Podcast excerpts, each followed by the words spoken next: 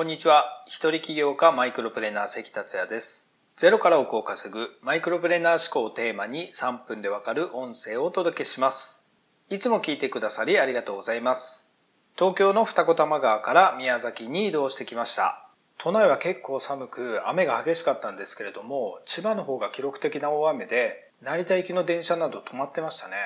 たった3時間で1ヶ月の7割の雨が降ったということで、今後も土砂災害など気をつけていただきたいと思います。さて、今回のテーマは、ストレスは悪、バリバリ仕事ができるストレスを発見しましたをお届けします。ストレスで悩んでいる方は多いと思います。チューリッヒ生命が発表した2019年ビジネスパーソンが抱えるストレスに関する調査によると、勤め先でストレスを感じている人の割合が約8割となり、過去3年間で最高値となったみたいです。ストレスの原因のトップ3を挙げますと、まず1番目が仕事の内容、2番目が給与や福利厚生などの待遇面、3位が同僚との人間関係ということです。ちなみにストレスという言葉ですが、本来は物理学や工学の分野で使われてた言葉です。もともとは物体に対しての言葉だったんです。その後、カナダ人の生理学者セリエが発表した生体に対するストレス学説が心理学、精神医学でも広く応用されてみんなが使うようになりました。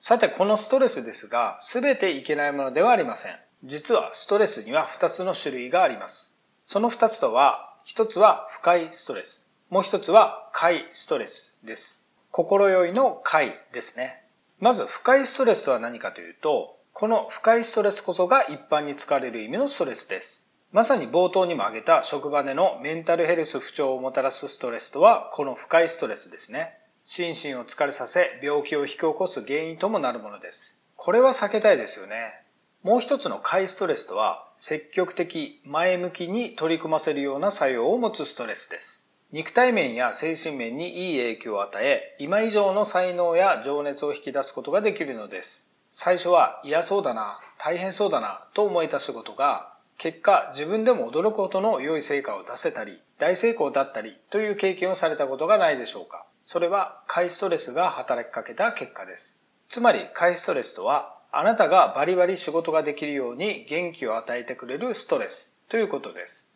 ストレスを全て悪いものと捉えるのではなく、良いストレスもあるということです。とはいえ、感じているストレスは全て不快ストレスとしか思えないとか、快ストレスの判断がわからないという意見があると思います。そこで仕事の不快ストレスを快ストレスに転換するアプローチ方法をお伝えします。その方法とは、あなたの仕事に対するモチベーションを把握することです。モチベーションとストレスがどう関係あるのかというと、社会心理学で使われる概念にワークモチベーションという言葉があります。人はなぜ働くのかというテーマの考え方の概念ですが、このワークモチベーションが満たされている時には、ストレスを快ストレスを感じて元気に働くことができるということが分かっているのです。そこで仕事に対するモチベーションの把握ですが、前にも紹介したことがあるマズローの5段階欲求で今あなたがどの欲求に関心があるのかを確認してみられるといいです。マズローの5段階欲求を簡単に説明すると1段階目が